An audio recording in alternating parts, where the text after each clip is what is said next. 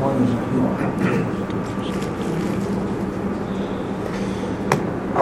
کن ولیک حجت ابن الحسن صلواتک علیه و علی آبائه فی هذه الساعه فی کل استاقه ولیا محافظا مغالبا ناصرا نبیا وغیرا حتی تزینه و عجز کتاب فتمتعهم فیها طویلا صمیمانه عذرخواهی می‌کنم از بابت تأخیر و تشکر می‌کنم از بابت تشکیل جلسه. به طور خاص تشکر می‌کنم از معلف محترم که زحمت کشیدن و درستش اولش گفتم تو این مجال اندک شاید فرصت مطالعه کل کتاب رو پیدا نکنم. اما این روزهای آخر سعی کردم تقریبا بخونم کتاب رو و استفاده کردم. چیزی که بر عهده بنده حقیق گذاشتن باز سعی می‌کنم ناظر به فیش هایی که همین کتاب جمع کرده و بعضی جاهای دیگه که در بیرون هست و می‌تونیم اضافه بکنیم بیشتر با محوریت خود مقام معظم رهبری اما برای تکمیلش از امام بزرگوار و بعضی شاگردان دیگرشون هم استفاده کنم. منم به روال کتاب عدالت، آزادی و نسبت این دوتا رو می‌خوام گزارش مختصری عرض بکنم. بعضی پیشنهادهای مثلا خودم رو در مورد کتاب عرض عدالت در کلمات رهبر انقلاب. به نظر بند نظری بنیادینی من متوقع بودم تو کتاب ببینم.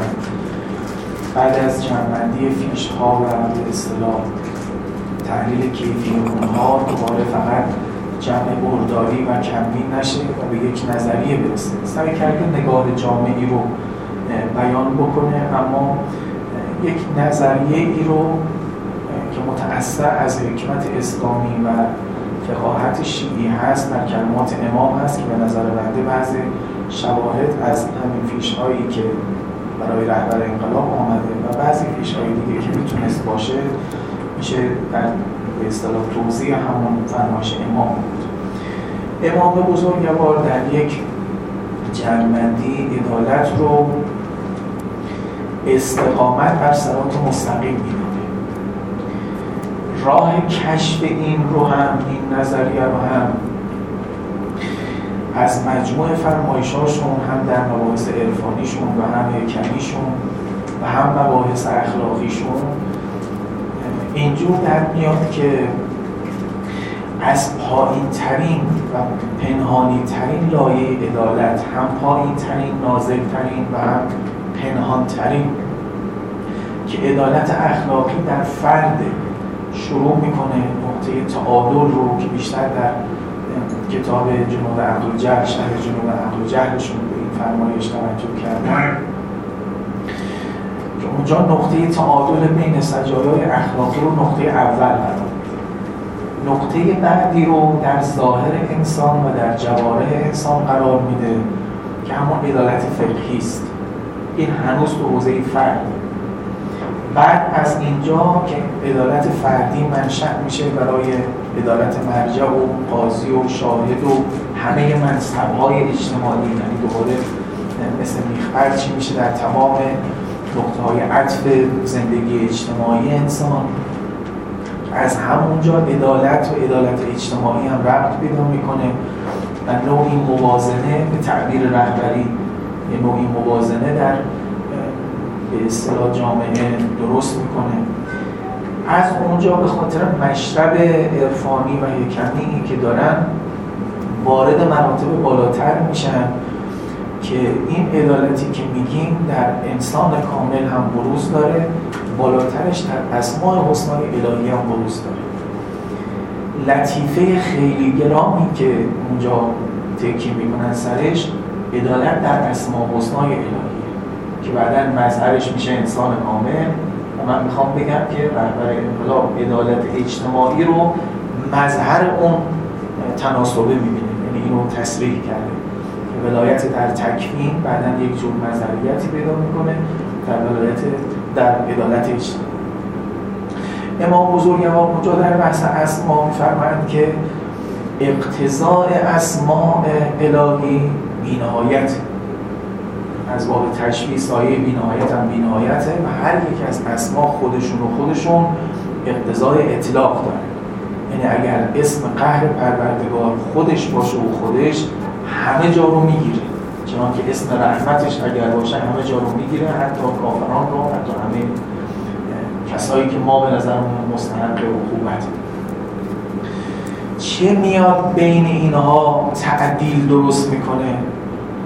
و مثلا کتب علا نفسهی الرحمه رو می‌سازه که رحمت سبقت پیدا بکنه بر قذر فرماید اسم الحکم العدل اون خودش یکی از اسامی پروردگار زید اسم جامع الله اسم حکم العدل میاد تناسب بخشی می‌کنه به اسما که مثلا رحمت جلوتر از نظر باشد هدایت قبل از ازلال باشد. خب همه اینا اسم پروردگار در نظام حکمی که امام پذیرفته و در اون نگاه عرفانی ابلیس هم مظهر ربه اون اسم مزدلی که ما در جوشن کبیر می‌خونیم هم آخرش ما به در خارج داره ما که دوگانه پرست که نیستیم که خدای روی خدای ظلمت همش زیر نظر خدای رحمانه.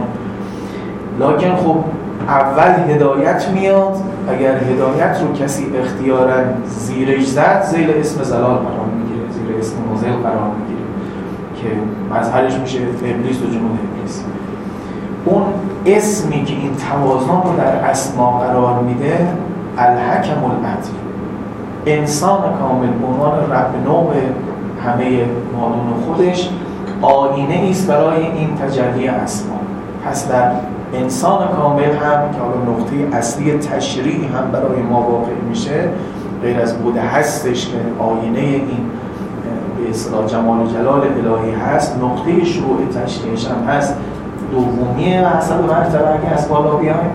بعد وقتی وارد نشعه انسانی میشه دیگه عدالت اجتماعی تا عدالت فردی و اخلاقی رو امام بزرگوار به تأثیر از یه روایتی از پیانبر میگه اگر این نقطه ها رو به هم وصل بکنی تا اون بالا یک خط مستقیم میشه که همون سرات مستقیم هست.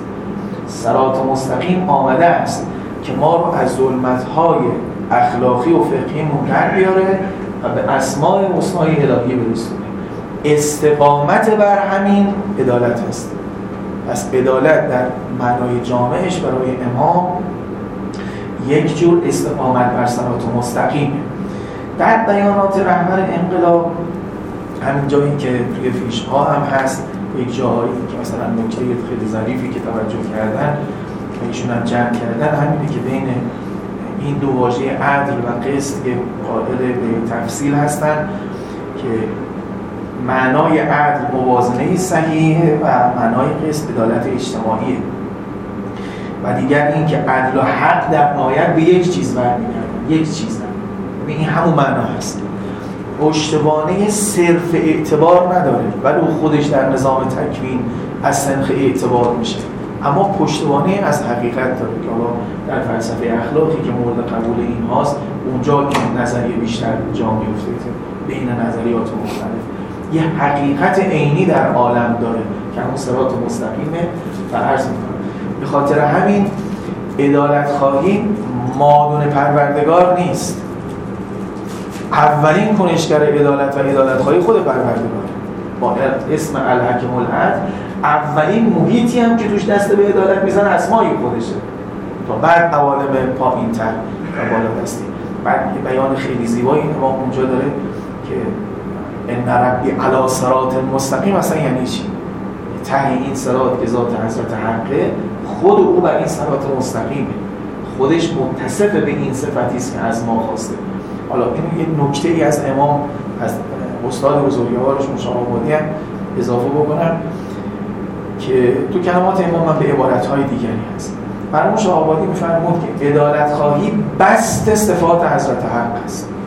یعنی از این حرف بالاتر نمیشه کسی بزنه که تو اون نگاه عرفانی هر چقدر شما در حوزه اخلاق در حوزه سکنات فردی که به تعبیر آقا عدالت یا در حوزه قسط عدالت اجتماعی دست به در واقع انجام بدید در واقع اون تمثال رو می‌خوای اینجا منعکس بکنید. که دیگه حوزه فعل اختیاری است یه فیشی که اینجا نیست اما تو جملات دیگر رهبر هست رهبر اسلام انقلاب هست اینه که اصلا عدالت تکوینی رو ازش یه مظهریتی می‌گیرن. حالا این الفاظ رو نمیگم اگه لازم شد وقت نزدیکش بشه.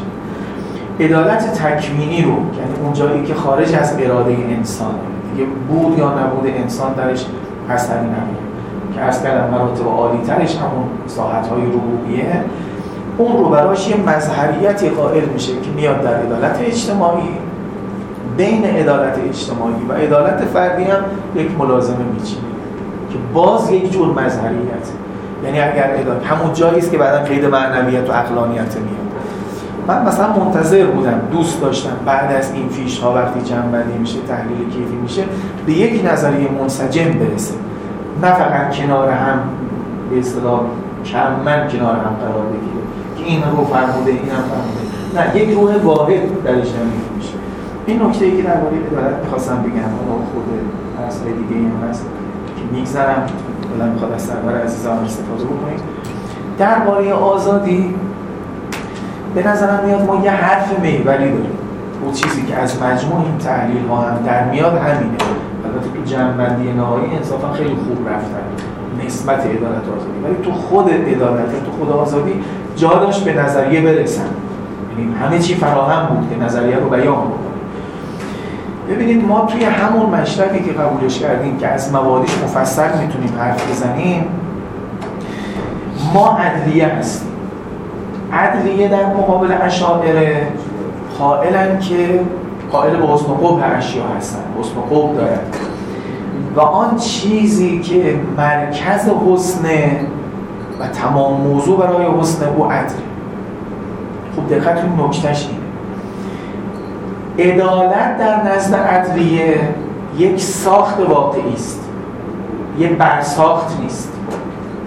اراده ها عدالت نمی سازن حتی اراده حضرت حق.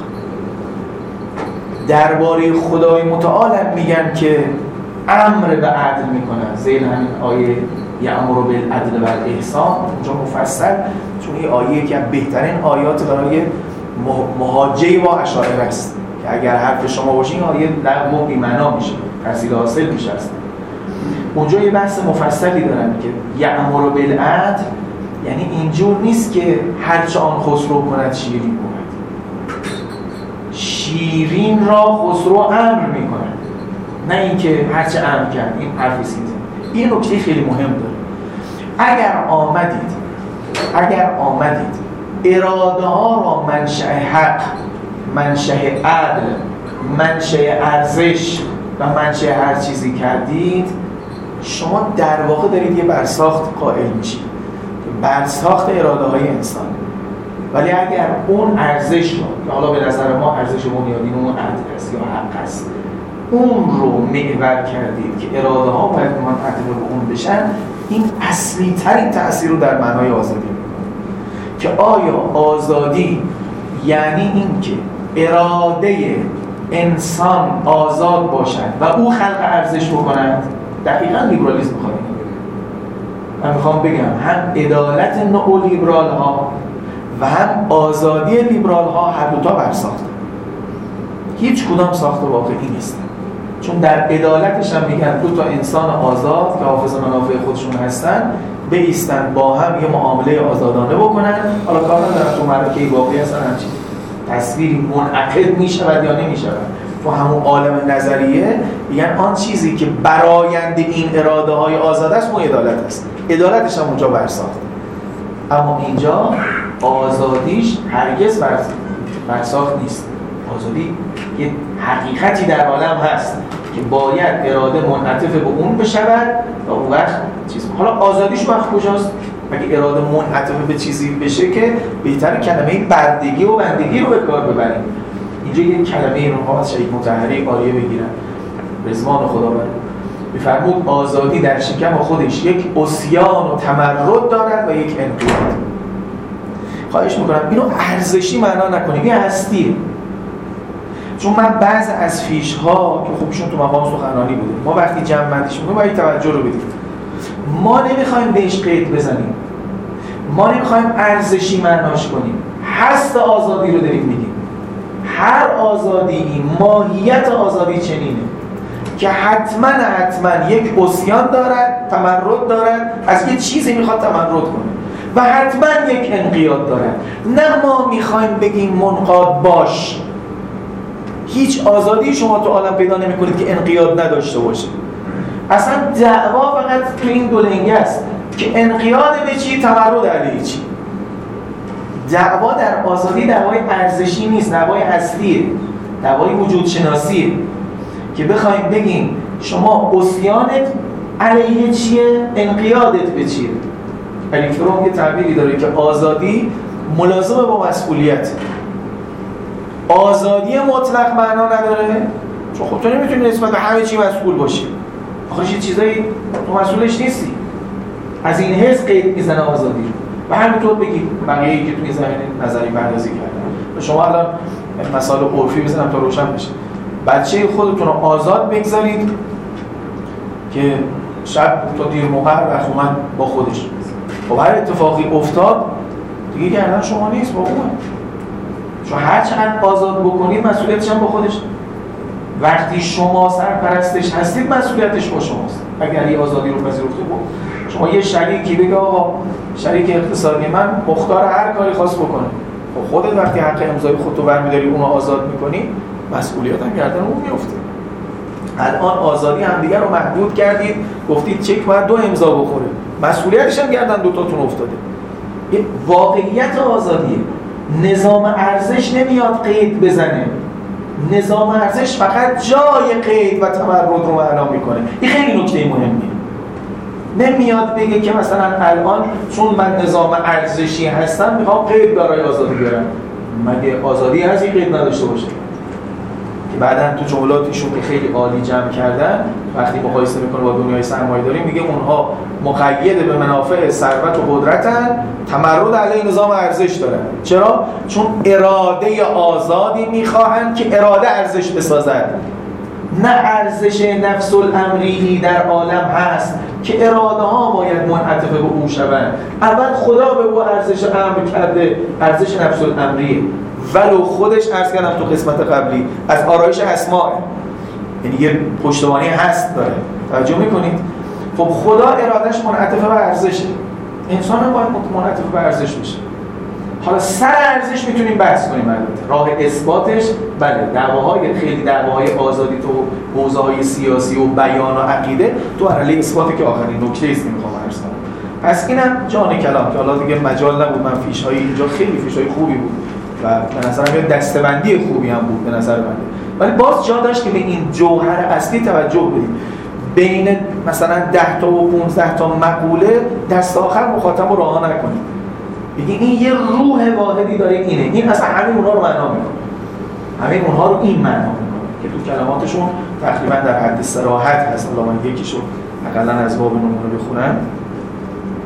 ببینید صفحه 141 اووردن تو دسته بندی فیش آزادی نیازمند همراه شدن با حقیقت است. یک کلمه البته تو جمله خودش مفصل‌تر که همین بیانه رو دارن میگن.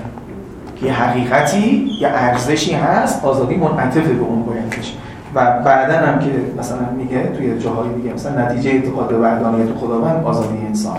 آزادی انسان از عبودیت هر چه غیر خداست. خب چون غیر خدا هم هستی قائل نیستیم حقیقتی قائل نیستیم که برای چیز باشه.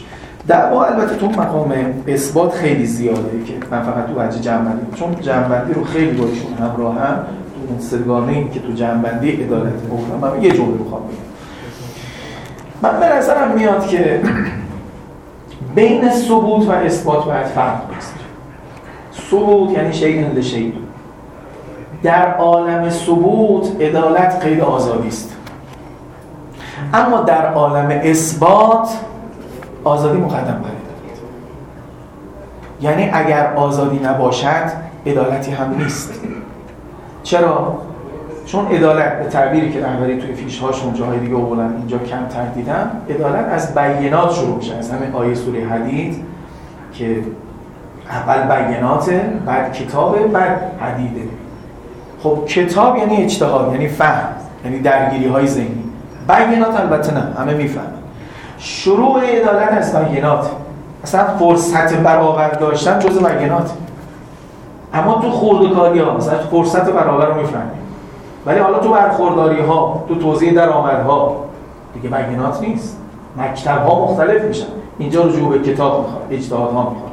اینجا نگاه کنیم ما تو بیناتش هیچ ولی اون جایی که عدالت می‌خواد به مصادیقش ایشون هم یه فیش آورده مصادیق سختن مصادیق مشکلن.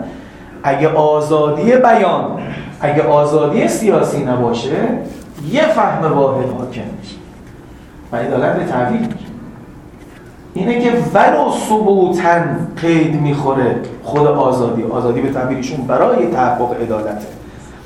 و قیدی است. اون یه ارزش نفسی است یه ارزش مطلقی که همه ارزش های دیگر قید می‌زنه. بندگی رو هم قید می‌زنه. یعنی اگر عبادت کردن خدای متعال یه طوری باشه که دست آخر همه قید می‌زنه. بله رسیدن به خدای متعال خودش براش یه عدالت یه هدف وسط این شیخ متحری تو هدف بیست خیلی خوب گفته. مقدمه بعضی وقتا خودش ارزش دوباره نفسی نسبی داره. مثل الفبا برای شماست.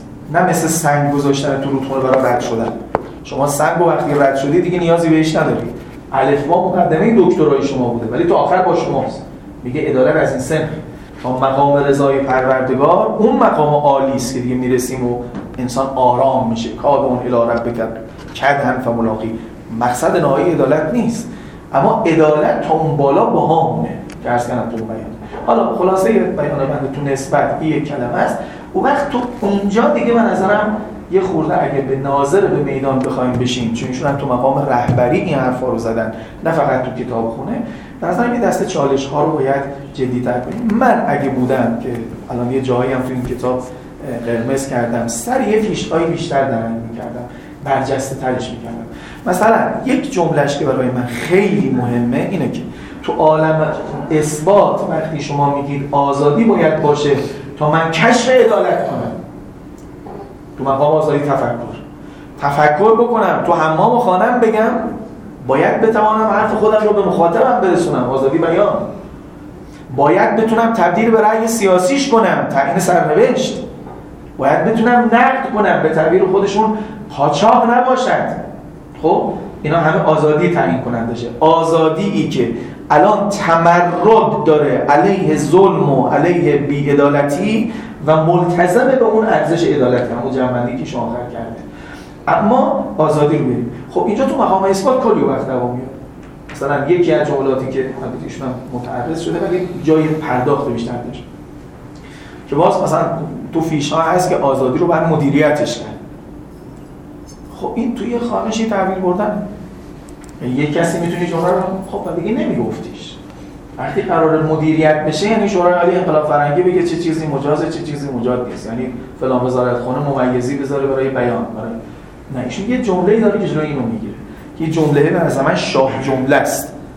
خیلی جا چون خیلی جا خب تکرار دیگه. غیر از اینکه تکرار شده خود جملات ایشون هم تکراره. این صفحه 142 است ضرورت مدیریت و جهدهی آزاداندیشی به دست نخبگان و اساتید و دانشجویان نه دولت و وزارت بود جلوی اون سور برداشت یعنی آزادی تعیین می‌کند آزادی بیان را و تأمین می‌کند تا بتونه تعیین کنه مصادیق عدالت را تا آزادی در خدمت عدالت میشه توی همین رونده اگه بخوایم فرایند براش نهاد درست بکنیم که این آخرش تو جامعه چطوری پیدا میشه نهادش دوباره خود انسانهای آزاداندیشن نه یه دستگاه دولتی که تحویل به مستر داره اینو نگید فقط حرفای خوبی زدیم.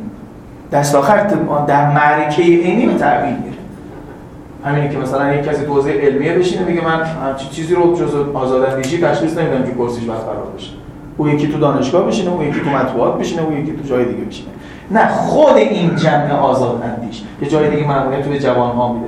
این به نظر میاد یکی از جاهایی که وقتی مقوله چون یه فصل مفصلی رو اختصاص دادن برای تحقق عدالت برای تحقق آزادی و شمارش کردن یه خورده از اون چیزایی بود که درست بود. حالا دیگه ریزکاری ها خیلی هست که از قلم گرفتم که از استاد عزیزم استفاده بکنم. خیلی هم تقدیم بکنید ساعت مولانی امام زمان را تشکر از نویسنده محترم. صلوات بر محمد